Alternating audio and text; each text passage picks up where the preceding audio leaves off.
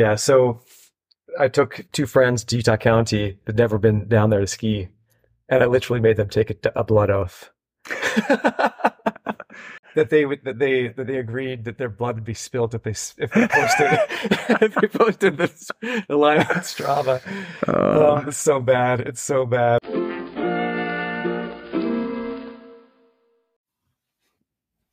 Hey, everybody. So excited to bring you this episode of the Skin Track podcast. So, for today's episode, I sat down with Aaron Smith, one of my best friends and most consistent touring partners. Aaron is, uh, like me, he's an attorney here in Salt Lake City, and he is uh, more than me, super active at getting out in the backcountry, whether it's backcountry skiing, he's run multiple hundred mile races, um, rock climbing, mountain biking, etc. Aaron really just has an experience in a plethora of endurance sports and just getting out in the backcountry. Um, so I was super excited to have him on today. A couple things. One, um, sorry, the audio isn't great. I got a mic just barely, but we didn't use it for today. So hopefully going forward, we'll have a little bit better sound. And another thing, if you have any questions, so in part of today's podcast, I responded to a few questions I had got from a listener um, about different things in the backcountry. So if you have any topics you'd want us to discuss or any questions, send an email to the skin track podcast at gmail.com. I know, super professional. Um, but yeah, send it there and we'll try to address it. Anyway, super excited about today's episode. Aaron is awesome. And I think you'll tell eh, we're close friends. So it starts out just kind of chit chatting us talking about you know a recent race I just did last weekend, uh, a few other things that are just going on in our lives right now. Uh, but we moved on to talk about what I hope are even more interesting topics, like him skiing a bunch of volcanoes in Ecuador this year, uh, a temazcal ceremony he did down there, not backcountry oriented, but I thought it was super interesting. Um, and then a handful of other topics relevant to backcountry skiing right now, like what Strava's place is in backcountry skiing. If you take anything away from this episode, please take that uh, you should make your maps private in Strava. so we're not blowing up the areas we go to and sending tons and tons of people to our favorite spots. Anyway, uh, excited about this episode. Yeah, if you have any feedback or any thoughts, send it into the skin track podcast at gmail.com. Thanks.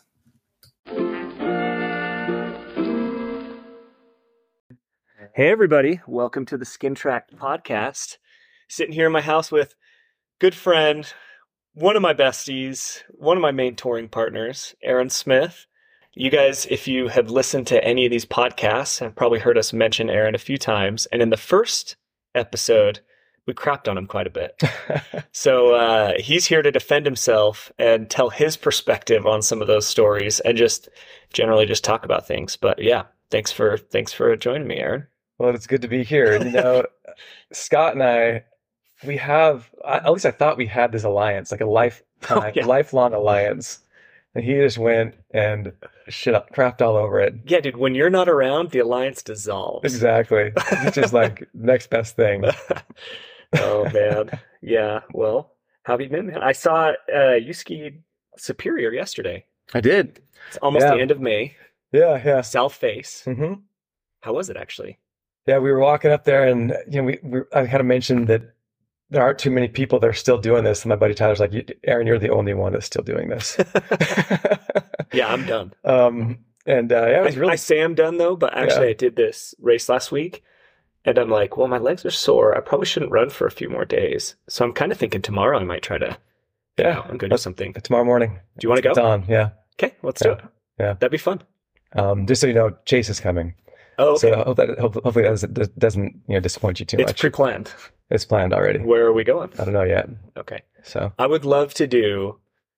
Uh, I have this like goal to do all those lines on the Wasatch backcountry map, right? Okay. Anything that's okay. on there. Yeah. And there's a bunch that are basically inbounds or like resort adjacent that I've never done. You're not going to get Chase to do those. Really? Yeah. Like Tuscarora or something. what, what are you guys thinking? Oh, I thought you meant like I don't know, something right like where you climb snowbird and ski it or something like that. But oh, um, But anyway, Stover's still open, I think. Oh yeah, wherever though. But yeah, I yeah. thought you meant like in a resort. No, something like that, like Tuscarora. It doesn't have to be like Maine Baldy or something like that, like Right. in Yeah. Alta, but something. No, we'll figure it out. Okay. So, Yeah, but uh, yeah, how, how did that race go? You said you just did a race. Yeah, uh, I was it, well, I was like the worst I've ever been going into a race. So this was a, a running race, 50k, Bryce Canyon. Last year I did the 50 miler at Bryce Canyon, and this year I was kind of like I think I registered maybe six days ago, or like I registered the Tuesday or something, a, a few days before the race. But Steve, um, my neighbor, friend, uh, adventure buddy, was doing the 50 miler, and I kind of coached him to do the 50 miler. Like I gave him the training plan and stuff. So I wanted to go down and support him, and then, But you didn't want to kick his ass. uh, dude, 50 miler, and I've already done the 50 miler, so I was like, I want to do the 50k. yeah. The 50k is a bad course. Like Oh, really? That's too bad. it's got a cool loop where you're going through the Red Rock, Red Canyon down in Yeah. Bryce, but then it's an out and back before then. So you're like Oh, out Honestly, honestly, the worst. 28 miles of out and back. Oh, that's the worst. And Why? it's- yeah. it's so slow. It's only 5,000 ish vertical feet, the whole thing, but it's a really slow race for some reason because it's, I guess, just really, it's really rocky and technical and kind of sandy. And it's like, it's like the vert that really makes you slow. There's no long ups or long downs. It's like the quick up, quick down, quick Hmm. up, quick down. Hmm. And so for some reason, it, it's a slow race. But um, But yeah, so. I did. I did fine. I uh, I got strep throat on Tuesday, so I went on antibiotics, and that really affected my race. I think I got like serious cramping, which I had read is like a common Yeah. side effect of antibiotics. Yeah. Um, so like hamstring cramping. Oh, you'll you'll love this. This was the best part. Uh, I was running with. I've never done this before. I ran with a guy, um, Hayden. If you listen to this podcast, um, for probably thirty of the thirty-three miles. Oh, wow. So he and I were third and fourth place most of the race. Mhm.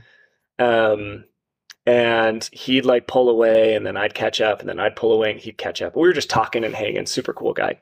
Um, and uh, probably at about, this was 33 mile race. So at about like mile 28 or something, we're talking and he goes, how old are you? I go, oh, I'm 38. He goes, oh, Damn. God. he goes, whoa, that's crazy. I thought you were my age. Like, I thought you were 28 tops. Man, that gives me so much hope. Dude, way to be the person that gives all the young people hope. At that Yeah. point, I was like, I'm crushing this guy. I don't want to take it off.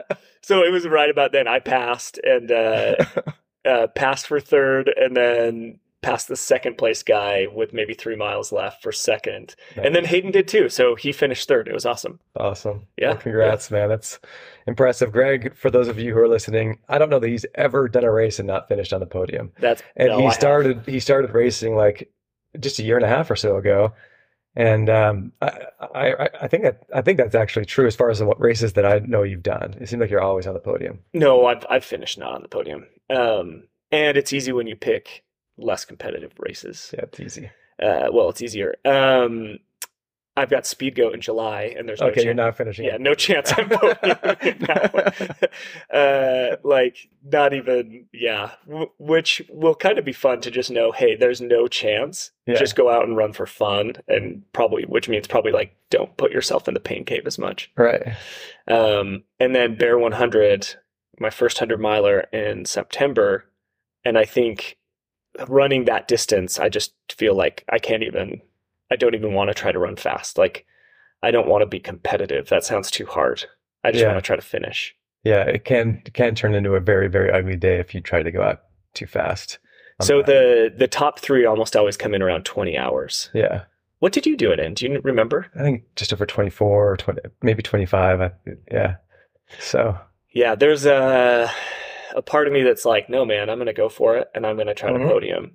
And then there's a huge part of me that's like, you're gonna be lucky just to get to the one to get to the start. you know what? You'll know when you start, honestly, Probably. because like on this race, you knew that you weren't feeling well because of the antibiotics.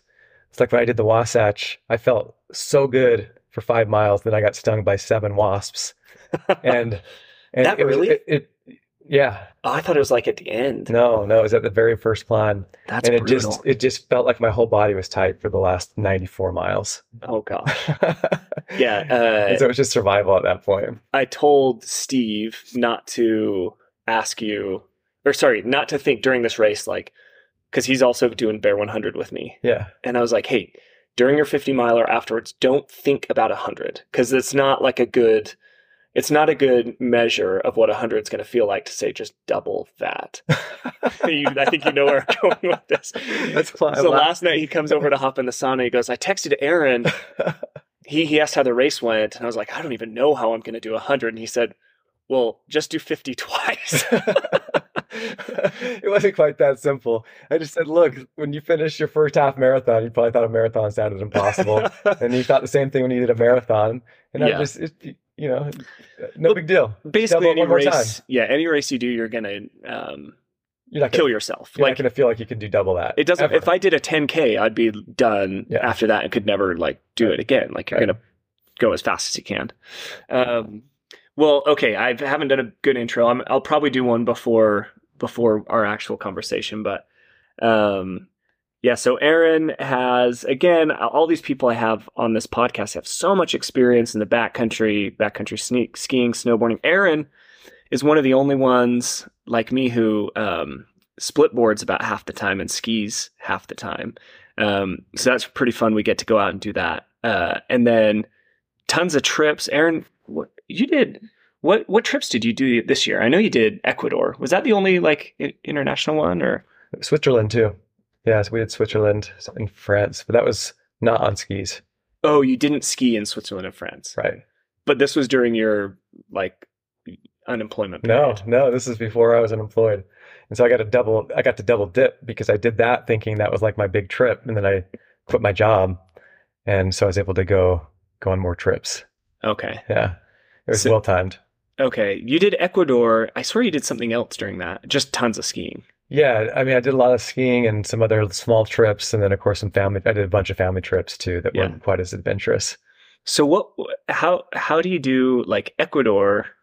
I've been interested in that trip. It seems somewhat accessible, like Oh, compared to like these Okay. trips we've done in Alaska. Okay. Where and I could be way wrong. Help me understand. I just know more people that have gone to Ecuador to do these volcanoes. Okay.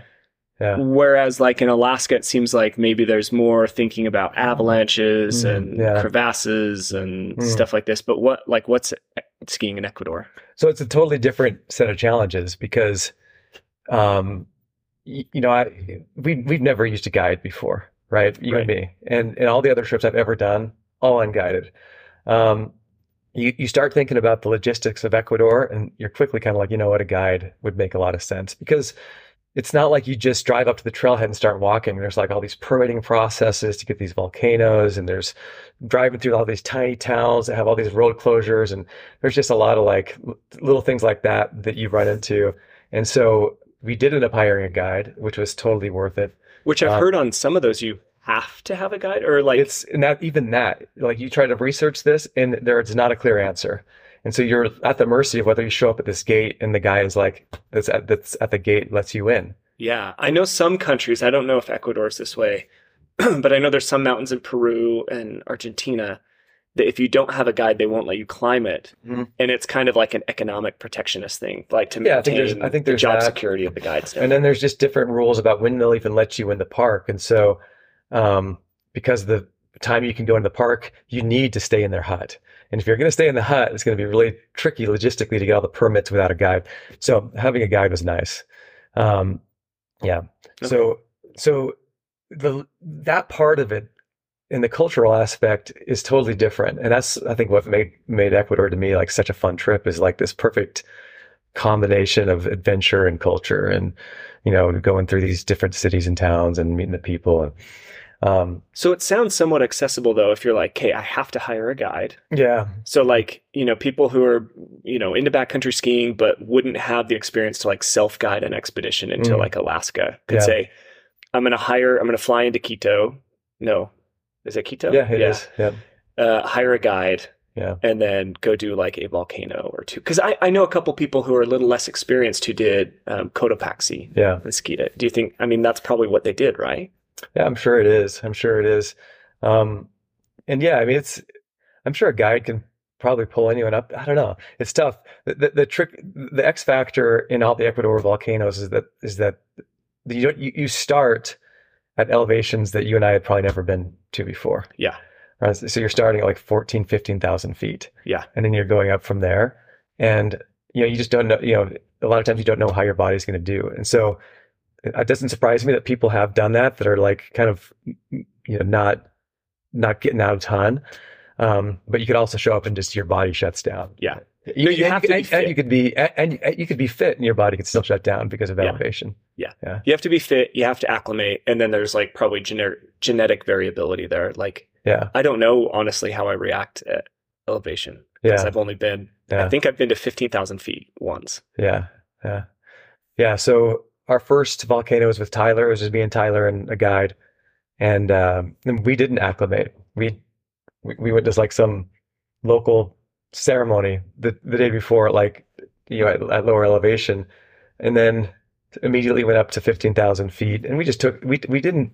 You, know, you certainly don't push at that pace. You just kind of you can Yeah. kind of hope that you don't blow up and go slow. But um, but the the terrain though is way more gnarly than you would expect. Like it's like Alaska level, more more than Alaska in terms of glaciers and stuff. Just not soft snow, right? Yeah, yeah. yeah. I mean, we, we got lucky on our first day. We had we had like two inches of soft snow at the top. Oh, really? Yeah. So we yeah, it was nice. But there's less concern of like avalanches and stuff. I, I think so. It might change. I think it changes throughout the year though. Like, Okay. but when when we were there, uh, yeah, and, and that's the other thing about Ecuador is it sounds like it is such a crapshoot as to what kind of conditions you're going to have. Um, we got so lucky when we were there. Like there was one of the volcanoes we skied, uh, Cayambe. Our guide said that was the first time he'd ever skied from the top of that volcano.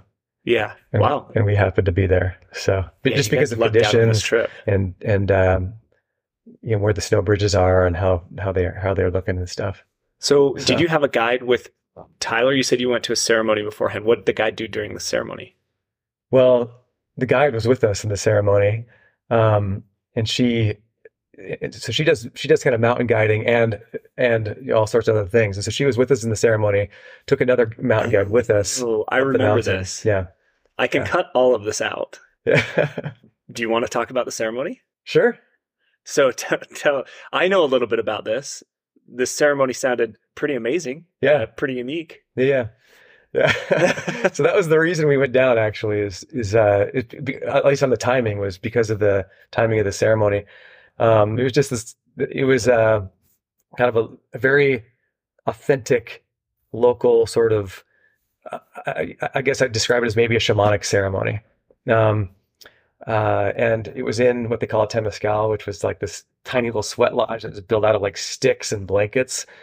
And uh, yeah, they throw you in the sweat lodge. They throw in a bunch of like burning rocks, and it just is completely overwhelming with heat and darkness, and it's pretty. It's actually pretty intimidating exp- and scary experience. But um, I mean, long story short, it it was an amazing and a beautiful experience. Like a totally connecting, you know, Earth connecting, people connecting. Well, it, yeah, it was it was it was amazing. Uh, and claustrophobia. Yeah, yeah. So Because you, the way I understand temazcals is like it's a mound of dirt that they kind of hollow out, yeah. and you crawl in essentially. Yeah, um, uh, so, so it's a very tight space. You're you're shoulder to shoulder with everybody that's there. Um, it's all either in Spanish or in, in Quechua, and so it's a bit, it feels pretty foreign, even though I happen to speak Spanish, which is kind of a nice benefit there. Um, but yeah, when when they when they close that door, and granted, the other part about this whole experience is that they do give you this this local medicine um, that comes from a cactus, and you don't I had no idea how that medicine is going to affect me, and um, and so um, when they closed that door and the waves of heat hit me, like I was in full panic mode, full panic mode. I was like, "There's no way I can handle this." Uh, I didn't know like how long we were going to be there, how hot it was going to, you know, how much hotter it was going to get, whether I was going to need to p- piss my pants because I wasn't going to be able to get out of there. You know, I had no clue. And you don't know Um, what the customs are. Like you don't know what Oh like yeah, oh, in these types of ceremonies they're gonna break every forty five minutes. or oh yeah, you have no idea. Yeah, exactly. And so you're just kind of sitting there with complete unknown. Um, but you know, dealing with those unknown, scary situations, I think, is a really positive thing. Yeah, it's it's um, that, yeah, changed my life. Honestly, it sounds maybe a little bit, bit of hyperbole to say that, but it, I think it did. Yeah. So well, like I said, we can cut all of this out, but uh, so San Pedro is a psychedelic, right, Mhm. from a cactus. Mhm. So you're on a psychedelic. You're in this. Like I, I think if we do leave this in, people aren't going to understand. Like, what do you mean it changed your life? It's like, oh, dude, you just did a sauna yeah, in like a foreign country that's a little tighter. Like, yeah. w- what's life changing about that?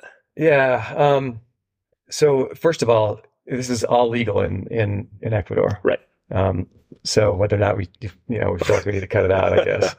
Yeah. Um, so uh, you know, I, I think that even even before the effects of this San Pedro medicine hit me, um, you know, dealing, you, you know, being able to arrive to a place where I could be so tied into uh, the the only way I could deal with this panic was to forget about all the anxieties of what might happen and focus on that present moment. And you, you hear about that a lot in terms of focusing on the present. And that's, and, and it's that lack of focus on the present that causes anxiety. But until I was in that type of a situation, it never really, it never really sunk in like it did, like it did then. Um, but then of course, when the medicine does hit, you know, it just, um, it just is such a heart opening experience to everybody that was in the temazcal with me that were all strangers, all from all over, all over the world. Um, you know, nothing in common other than humanity. And you tie into that. Um, And In most in of these people different- were Ecuadorian. yeah, I would say that two thirds were Ecuadorian and two, a third of us were either, I think that Tyler and I were the only ones from the States.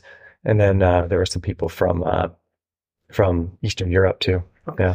It's interesting what you said. So uh, I had a therapist tell me once, uh, and I don't know if this is always true, but it's kind of helped me understand the difference, which is anxiety is a, a fear of pain in the future, and depression is a fear of pain in the past. Mhm. I don't know if that's I think exactly accurate, but that Sure, works for probably- me to frame it. yeah, And I know I suffer from anxiety, which is like, you know, what's going to happen? right. Where will I be enough or do enough or whatever? But it's always future based. Right. Uh, I think I'm the, I'm, the. I'm the same. Yeah. I'm more, I'm more prone to, to that. Yeah. And, and yeah, so, and, and- it was just like that on like, mag, like a thousand times magnification in that temazcal. Yeah. Yeah. Wow. Amazing. Uh, well, I'm sure we could do a whole episode on that. I know we, you and I have talked about this a bit, and it sounded like an awesome experience. So then you go do. You said Cayambe was the next day. So I- the next day, like you stayed through the night on this thing, right? yeah, yeah, it was all night. We, we went in in the light and we came out the, the next morning. Wow. In yeah. a little temazcal, which is like a little mound of dirt. Yeah. yeah. Wow. Okay. Come out the next morning, and then you cruise up to Cayambe. That's right. Yeah. Um, so, um, I'm- why am I forgetting the names of the three volcanoes? We did Cayambe, we did Cotopaxi, or no, no, we didn't do Co- Cotopaxi. Cotopaxi was erupting. Chimborazo, and um, I'm sorry, I'm just like forgetting. You just do name. so many mountains, you don't even. and uh, I- yeah, it'll come to me later. no big deal. But um, you know, the first one we did was 19,000 feet or so, and it was the best ski line. It was uninterrupted turns for like 5,000. just feet. you and Tyler. Yeah, with with the guides. We weren't And on the guides. skis, which was Yeah, kind yeah. of interesting. So we were on skis. For anyone listening, some of these I know uh, you did the next 2 with Danny Mm-hmm. Right. Bryson. Yep. So if you guys want to check that out, it's Mediocre Amateurs. They have a YouTube channel, uh, make awesome videos, and I think I saw at least one of them, which was your trip on. I can't remember which one, Chimborazo or something. Chimborazo. Yeah, it looked amazing, Yeah, beautiful. yeah, um, yeah. No, they're they're they're all amazing, and um, you know they all they all have different. They, were all completely different. Like one was the best ski line, the other one was just the Antisana. Was, was, was, the, was the second yeah. one. Um, Antisana had just the most amazing glaciated terrain I've ever seen. Like even including Alaska, and you're sitting on the equator, and you're like, Yeah. how is this? I had no had no concept that they had that type of terrain on the equator. And then Chimborazo, honestly, it's worth doing because it's the tallest one, but it is just hard and steep and not that fun. Yeah. Yeah. How it's high, not as scenic either. how high is it? I think Chimborazo is 20,600. Huh? How'd you do at 20,000 feet? Um, it was, it was rough for sure. Like, um, you start to lose your mind a little bit. Yeah. Uh, Christoph was with us. Oh my gosh, dude. He could not string together a sentence. Really? Yeah. And uh, honestly, Christoph, like, I did not think he was going to make it for a while. Like, I thought he was going to have to stop. But he's that dude. That dude could push through some pain. So I, I skied for you know anyone who doesn't know Christoph, local guy here, also on this mediocre amateur channel quite a bit. But he broke his femur or hip. I think it was His his, femoral his head Yeah, where it goes into the uh, something like that. acetabulum. I know this because I have a Wow. problem, but uh, yeah, he broke it last year, and so or maybe it was a whatever. It was like Last a year winter. before this trip, Yeah, maybe even less than a year before this trip. it was less than a year. Wow, and then came out and did this. That was his big. That was his first big thing for sure. Yeah. Yeah. Wow. That's awesome. Yeah. Man. Uh yeah, so in previous episodes, not only did Scott talk trash on you, but he told the story of when you triggered an avalanche Mm. that buried him. Yeah. What do you remember about this? There were a lot of things we learned. Um I don't want like I'm I'm hesitant to always talk about avalanches because it sounds like we're like glorifying it like, "Oh, how cool you had this experience." Yeah. there is kind of like there is like something cool about avalanches like just any sort of almost natural disaster but you know obviously what we really want to do is like learn from it and i think you actually wrote up a post um not a post but like you told uac Yeah. about it that night and what i thought was really cool was included a whole bunch of learnings including like psychological learnings and like the biases we fell into that created this avalanche and put us in this danger and shared it with everyone you know that follows UAC or in Utah. I thought that was a cool. I don't think people do that enough. Yeah. Yeah. I think that we're all prone to want to hide like mistakes, right? Yeah. Um, and, um, and, you know, just thinking before that, I, I think about like all of the free lessons I've had in the backcountry.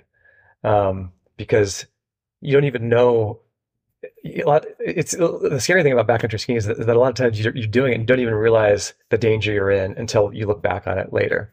And so what are some free lessons?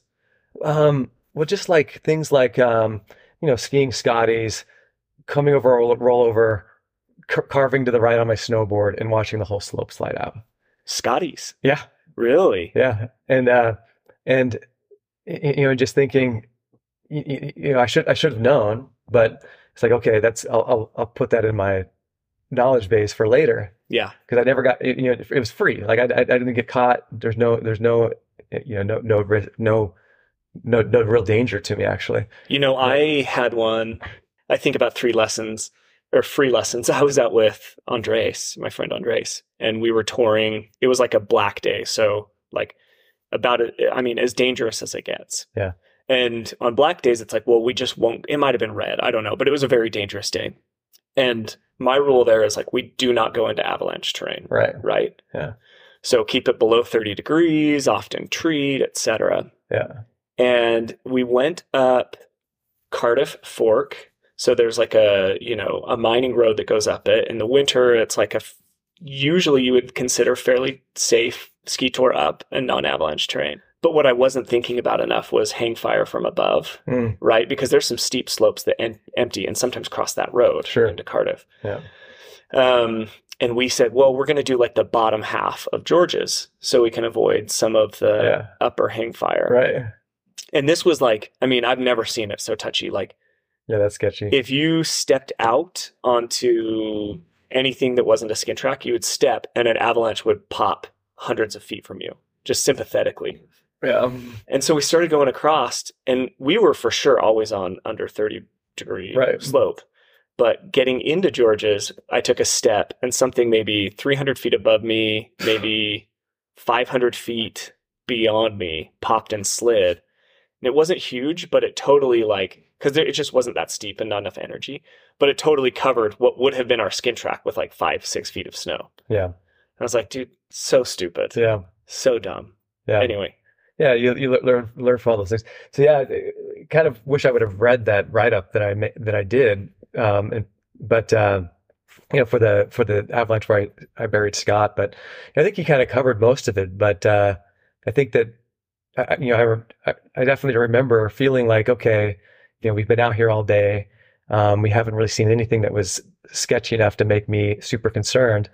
Um, and it, we definitely had that sort of horse to the barn feeling, which was obviously a, you know, one of the biggest mistakes you can put yourself horse into. Horse in the barn. Horse to the barn, meaning oh, heading know, back to the car. We know we're, we know we're close, and so let's just finish this last couple hundred feet of climbing, and then we'll be we'll be done for the day.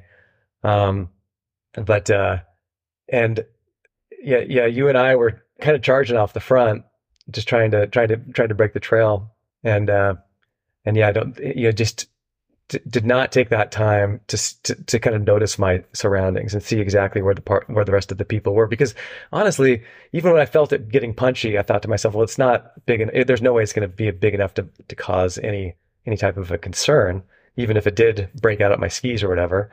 But it was really just uh, you know, I look back at that thinking it was both the unluckiest set of circumstances and the luckiest set of circumstances. Because um, it, was, it was such a s- small slide it didn't carry any of us, but it just happened to hit him so perfectly. It carried you.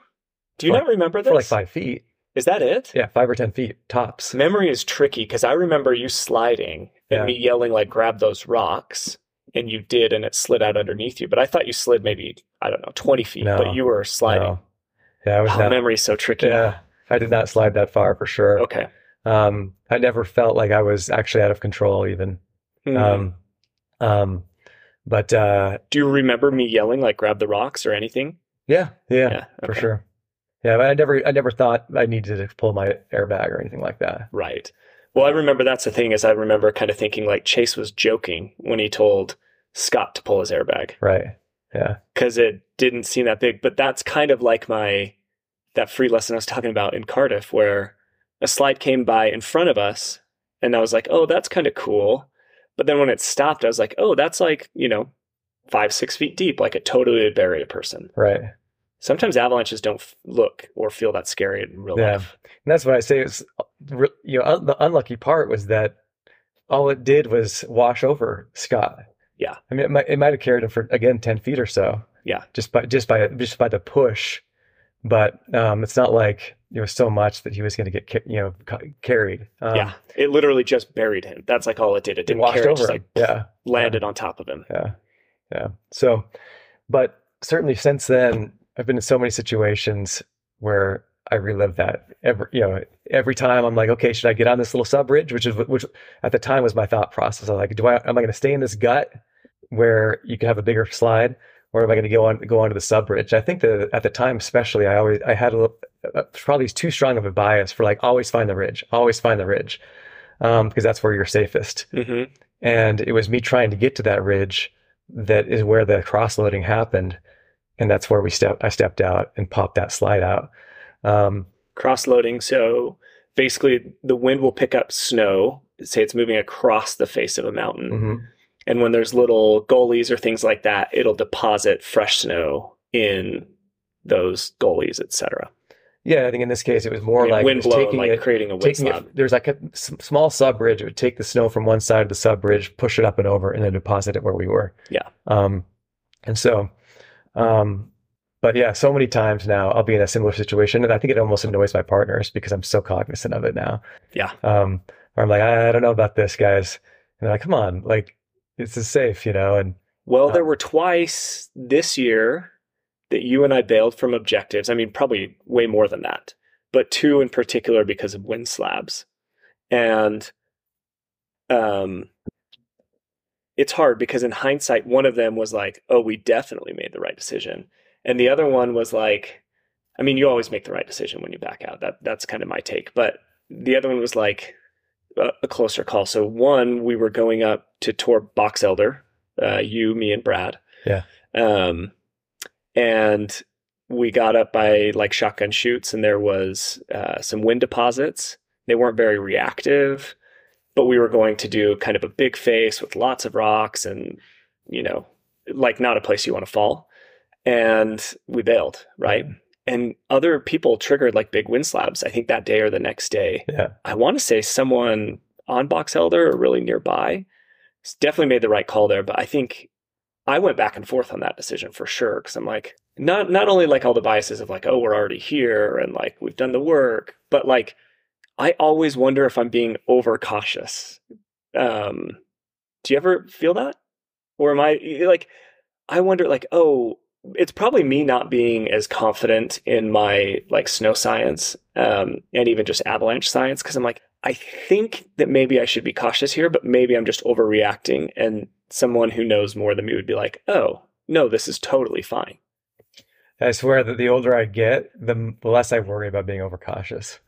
no, that's really smart. I, and I need to do that. Um, and, uh, and of course, you know, like you, you pick up knowledge along the way, but you know, you know, I think about these free lessons that we had back then, right? When I was starting out skiing and based on a lack of knowledge. And I think it's pretty cocky of me to say that now, because I've had this experience, I know like, um, you know, exactly what's going to slide and what's not. Like, um, you know, I, am sure, I'm sure that if I were pushing the envelope, I'd still get a lot more of those hopefully free lessons. But like, why, you know, like why, why, why push, why push that boundary all the time? Um, but, uh, um, yeah, so, uh, yeah, go ahead. Well, on that one, we bailed and we're totally right.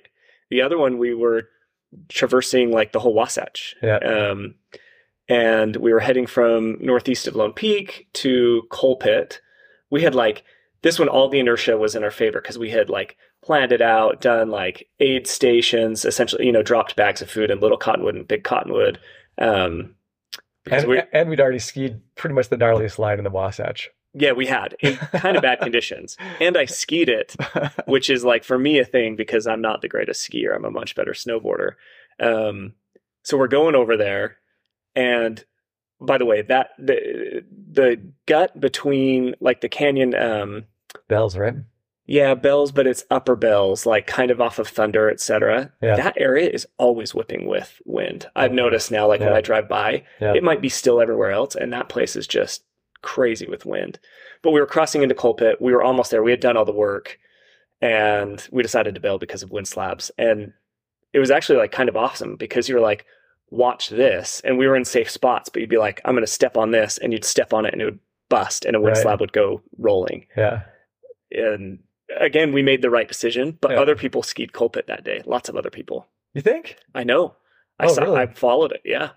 Okay. I saw on like Strava and um, I think even Instagram a few other people that did Coal Pit that day. Uh, okay, because I, I knew people were skiing like anyway, whatever. But I still I still completely uh, stand by that decision. Yeah, because um, you know what we saw um, in terms of what was what, what, was popping out, and and that kind of goes back to the whole thing with Scott. Like I, I swear, if that, that that had not happened with Scott, like I would I wouldn't have been like stepping on those things, being like, watch this. This is you know, um, because it just I feel like it's tuned me into it so much more. Um, yeah, burying a friend, and almost you know, it'll do that. You'll think about that a lot. Yeah, yeah, yeah. No, so, I agree. I stand by the decision because like primarily. I mean, if I were to say, if we rode Coal Pit, would we be fine? Like in hindsight, Almost certainly yes, because other people wrote it that day.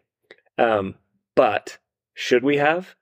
Definitely not, right? It's yeah. almost like, um, you know, someone takes a stupid half court shot and it goes in, so they think it was the wise shot. Right. And it, like, that would have been us doing Coal Pit that day. Like, we would have taken the dumb shot that's a low percentage shot, it's a dumb shot. And because we would have made it, we would now justify our actions. I mean, that's one of the problems with backcountry skiing is what's the problem with us being like the LeBron James of backcountry skiing? yeah, exactly. um, but uh, yeah, I'm not to belabor that point, but the thing is, is we hadn't made it to the top yet, and I think when we turned around, we were still feeling punchiness. Oh, it's true, and, and we so, rode um, that west face of North Thunder and triggered a couple little right. slabs there too. Yeah. Like it was safe terrain, but we right. triggered little things. It was yeah. scary. Yeah. Yeah. We ended up having a great day. Yeah. Yeah. Anyway. We did. Yeah. Biggest uh, day of the year for me. Yeah. Well, we, maybe in my life in terms of elevation and elevation gain in one ski tour. I think so. I think so for me too, for yeah. sure. Yeah. Um, we ended up going from essentially, if anyone knows, but Utah County so, so we started in Alpine, Utah. We did Lone Peak. Then we went up basically to Coal Pit, but did Coal Pit 4. We skipped over Northeast Couloir of Lone Peak. That's a badass line. Oh, yeah. Northeast Lone, yeah, Couloir yeah. of Lone Peak. That was awesome. Uh, we did Coal Pit two, I want to say, and then um, Superior, um, uh, East Fork into Mineral, uh, went up Gobblers. Yeah, it was a great day. That was one of those definitely where at the end of the day, you know it's a good adventure when you just stop talking and you just want to get to the car. I think the last hour there, it was the craziest wind Oh, I had yeah. almost ever felt. Yeah, yeah. We were summiting Gobblers. It was bad snow coming down and it was getting dark. We just stopped talking like at least the last, which for me to stop talking is pretty freaking rare. Yeah, yeah. For some reason, uh, you know, when you're, you're talking about, you know, it's a good day, and so I also remember um, quoting "No Hard Feelings" to you. Oh yeah, the whole the whole song, the whole song, and you, so you know you're pretty raw when you're like quoting like these soul-moving songs to your friends. Yeah. Let's talk about death for an hour here. uh, well, uh, yeah, Aaron, I want to have you on the podcast a bunch because we have a ton of fun stories to tell. But I, uh, some people asked me to go through a few things with you. Well, a few th- things in general on this podcast. So if anyone's interested, there's a email account for this, the Skin Track Podcast at gmail.com. If you have questions or things you want us to cover, send them in. Uh, maybe we'll get through it. But uh, some of these are kind of fun. Someone said do a start, stop, continue with backcountry skiing. Do you know what that is? No. So we do this at my work for like kind of performance reviews or like kind of interview questions. But it's what should we start doing, what should we stop doing, and what should we con- continue doing uh, with backcountry skiing. So let's start with what should we start doing. I'll go while you're thinking. You go ahead. I just barely like I I didn't pregame this or think through it, but this is hard. I'd say what should we start doing? Um, this is hard because I never do it, and I hate that we might have to start doing it, and I don't think we should always do it. But as a snowboarder, I never follow tracks and like spoon them, like to harvest a Oh, mountain. okay. But a lot of our backcountry areas are getting so crowded. Yeah. Like my thing is usually, oh, I'm just going to blast down this hill and do whatever kind of like free ride turns I want and do whatever. I think on some of these open bowls, we need to start harvesting, like following the tracks and making it narrow so we leave more for other people. I hate that that's true, Yeah. but I think in at least here's the deal. I want everyone else to start doing this. Let me do what I want. Let's have everyone else start doing it. That is the that is the ultimate theme in backcountry skiing. Is like what I do is the right way to do it. Yeah. like everyone else is getting in my way. And Uh, totally. Yeah.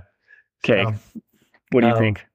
Oh, mine's mine uh, is is way too responsible. We should start doing more beacon searches Oh, because we never do. So beacon searches is like beacon practice, you're saying. yeah. Yeah. This is something I need. I mean, I don't think I did this all year. Oh, I think it's been multiple years for me. Oh, I usually do it at least once a year. Yeah. And like it's usually one of those days where something's gone wrong and I'm hanging out in the parking lot and so a friend and I start playing around. Right. Um that's a good point. All right. What should we stop doing in backcountry skiing? This is like top of mind so easy for me. Okay, go ahead. We should stop posting our maps and our GPS locations on Strava. I'm already I'm already there. Yeah, you're there. But I'm not again, I'm not saying we. I'm saying everybody else should stop doing this. Yeah. There is nothing worse than um, someone goes to one of your spots, especially if they have a lot of followers, and they say how good it was, and then post their map. Yeah. A little bit less important, maybe in like the Cottonwoods and the Wasatch. I still get annoyed because even I've heard people say this. Well, look, if I'm off the beaten path and I'm like, you know, in some place that people don't go, and I don't want to reveal my gem, fine, I won't post it. But if I'm in the Cottonwoods and everyone knows, my response is still people might not know the conditions in those areas, if it's rideable, um, if there's enough snow that a certain line's in. Um, so I've totally done this where I'll watch other people on Strava and learn, oh, looks like that line might be in. I won't take it as like gospel, like, oh, it's safe, Yeah. but it definitely gives me some Yeah. info. Yeah. So I took two friends to Utah County that'd never been down there to ski, and I literally made them take a, a blood oath.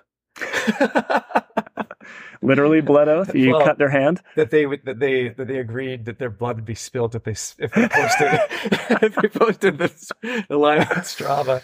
Uh, Oh, it's so bad. It's so bad. But you know, it's all it's all in fun, but also like totally like I get you. Like it's um But the thing is, the thing is, it's you know, to my point about uh, you know to my earlier point about you know what we do is right and you know everyone else is getting in the way kind of a thing.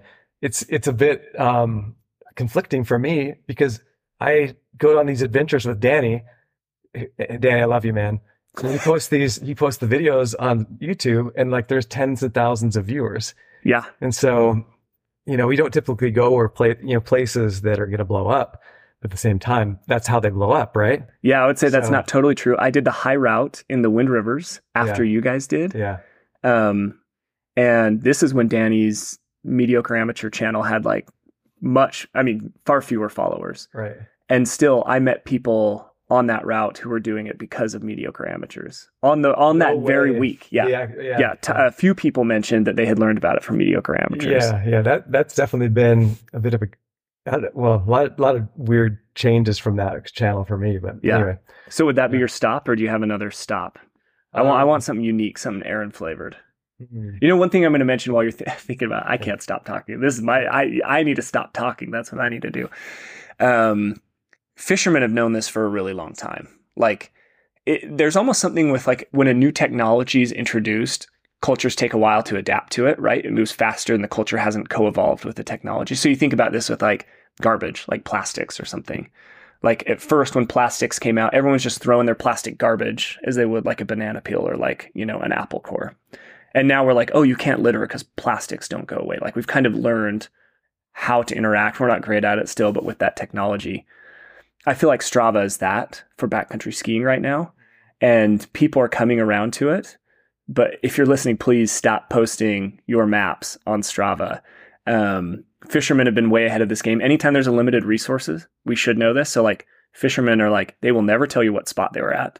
Often their photos of their fish will like deliberately obscure the background so people couldn't work backwards and know where they caught that fish, where they were.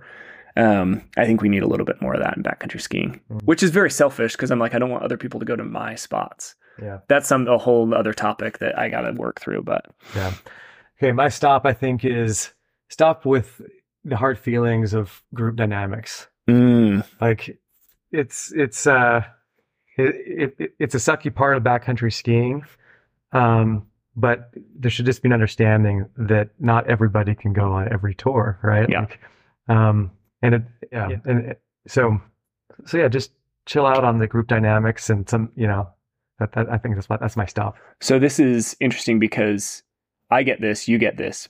Like, you know, you and I are kind of like main touring partners, so we kind of are always invited on each other's tours, right? But if I text you and you're already going with a group, again, yeah, no hard feelings. Like I, I 100% get it, um, because you just can't bring everybody on every tour. Like Right. there's just you can't bring seven people. Like it's just not safe, and it creates all sorts of problems. Um, but a flip side, so we've mentioned mediocre amateurs. I think it's interesting. I think we're really fortunate. We have a lot of friends at backcountry ski. Right. Um, I've seen some of the comments on mediocre amateurs. You might know where I'm going with this, but it's interesting how frequently the comments are, "Oh man, I just wish I had a group of friends I could go do this type of stuff with." Right. So the flip side of like no hard feelings. wh- Do you have any like thoughts on people who are starting to backcountry ski or snowboard? Like, how, how do they get out? How do they create a crew to go with? Right. Yeah, it, it, you're you're right that man, backcountry skiing has been the biggest gift for me in terms of connect finding close friends. Well, that's how you and I got to be friends. Yeah. Um, but it can quickly go from that to being like I have nobody to tour with. What the hell? Yeah. Um, you know, even even having a good group of people. Um, yeah, for you because it'll be like Tuesday at 1 p.m. and you're gonna go. but yeah, go ahead. but yeah, in terms of finding your crew, um, you know, I- obviously living in a place like Salt Lake has got to make that easier because there's so many people that are keen to get out. Yeah, Um, I think a lot of these people that make these comments, they live in like Nebraska yeah, and they're like, Hey, I want to go climb the Wind Rivers. But that might be true. yeah. Um, and, and yeah, how do you, yeah, I, I, unfortunately, I, I have no guidance for that because I don't know how you would find people in, in Nebraska, you know, if you're in Nebraska other than, um, know, message boards or something. I'm sure there's message boards and online groups, but I don't think right, the truth is I don't think that's the problem. I think the problem is, and I think you're just good at this, so you don't have to think about it. You've just got to be outgoing and put yourself out there. And I think a lot of people are like, I would love to have, even here in Salt Lake, like I would love to have a group to go out with. It's like, totally. So just go, you know, you know someone at work who goes. Literally invite yourself. Just yeah. say, like, hey, I'd love to go out with you. Right. And yeah, and don't be worried. I think a lot of people are very worried about I don't fully know what I'm doing, so I don't want to go with people who do. Right. But that's how we all start. Right. Yeah, for sure. Because certainly the people who introduced me to backcountry skiing, that was the situation. That was yeah, exactly the situation. Me too. And I honestly don't almost ever ski with these people anymore. Yeah. Um, and uh, you know they're they're all awesome. I still love all of those guys. Rick, Doug, you know Mark, all those guys that I used to ski with. Um, they're all they're all awesome people, but I never ski with them anymore. And you eventually find your your crew. Yeah. That that the thing is is the people you ski with the most it's it's such an interesting um, Venn diagram of like everything coming together in terms of your fitness, your risk tolerance, your personalities, your schedules, um, your um, your objectives.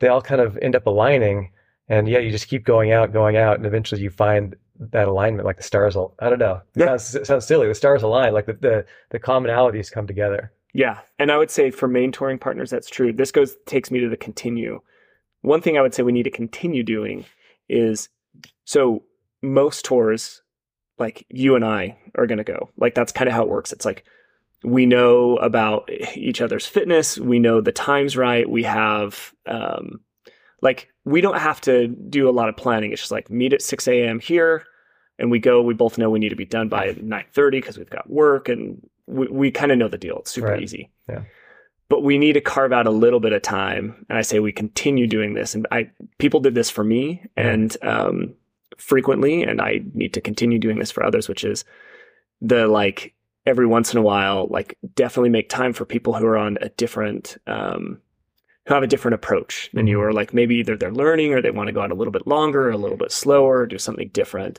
Yeah. Um, continue making time for those folks. Yeah, yeah, totally. I, th- I think I do that at least to some extent. But of course, you know, we're, we all we're all time we're all time bound and full time workers and stuff yeah. like that. So we do what we can. But yeah, I just actually ran into a friend of mine, Sean, um, who I introduced to backcountry skiing a number of years ago. Mm-hmm. And yeah, he's still going out. He's still slaying it. Yeah. All, with his new crew. And so see, I love that, and I yeah. hate that because I'm like, oh, right, where is he slaying it? He better not be in our areas. yeah, yeah, yeah. Our areas. Yeah. I'm taking that back. It's not our area, but you know what I mean. This is like the, this is the it's most not, terrible thing. Not our areas, but skiing. you do have to take a blood oath if I take you there. All right. Um, we might have to cut this into a couple episodes, but uh, let's do just a few more minutes. One is um, let's talk about the perfect skin track angle. Hmm. You might not know this. You and I have had one. We had arguments about this once not argument, but like we had a disagreement. You were going really steep. We were going up bonkers to go do stairs. And I was like, dude, that is the steepest skin track. I think you've come around to where I am, or maybe I was misjudging what you were doing. But there was a tour this year. You and I were with somebody. you know exactly what I'm talking about. And this guy was putting in the steepest skin track that we were sliding everywhere. And so we both tried to like delicately and uh, appropriately say like, "Hey, man, let let us break for a minute," because it was impossible. Yeah. Uh, but someone asked me about this, like, how how steep if you're putting in a skin track, like how steep do you do it? Yeah. So how do you measure that? Because I've never like pulled out my. No, I think yeah. there's like skimo folks who like yeah. have a number. Right. I don't know this, but yeah. what do you think about? Um, I think about am I like, am I, you know, really what's what's the comfortable step? Like, am I stepping like, am I consciously stepping up in the you know in the snow? Yeah. Um, am I consciously tr- trying to move into the into the uh, the slope, or am I um, really just you know, working inside? You know, I, you know, you, you, I love like watching my skin tracks, and they just sort of like meander in and out of all these different features in the terrain, trying to maintain that what I feel like is, is a is a good is a good uh, skin track angle. Um, but uh, um, but yeah, I think that that's. Uh, but I also get super annoyed when I'm following a skin track, and they're not gaining elevation when they could be gaining elevation. It's just like flat for no reason, and and, and I'll get all like curmudgeonly and break my own skin track. See, I almost never get annoyed at that. My thing is, we'd probably all be better off if we went flatter. Like in general, I think it's more efficient. I think you end up gaining as much. I don't mean totally flat. That probably happens. I just never really get annoyed with it. Yeah. The things I'm looking for are like, am I starting to slide backwards? Oh yeah, yeah. yeah. Am I like yeah. really having to use my poles to like keep myself from sliding? Obviously, if you're doing that, it's way too steep. Mhm. Sometimes you have to because it's like this feature means I have to go straight up this right here because a tree or whatever. Yeah.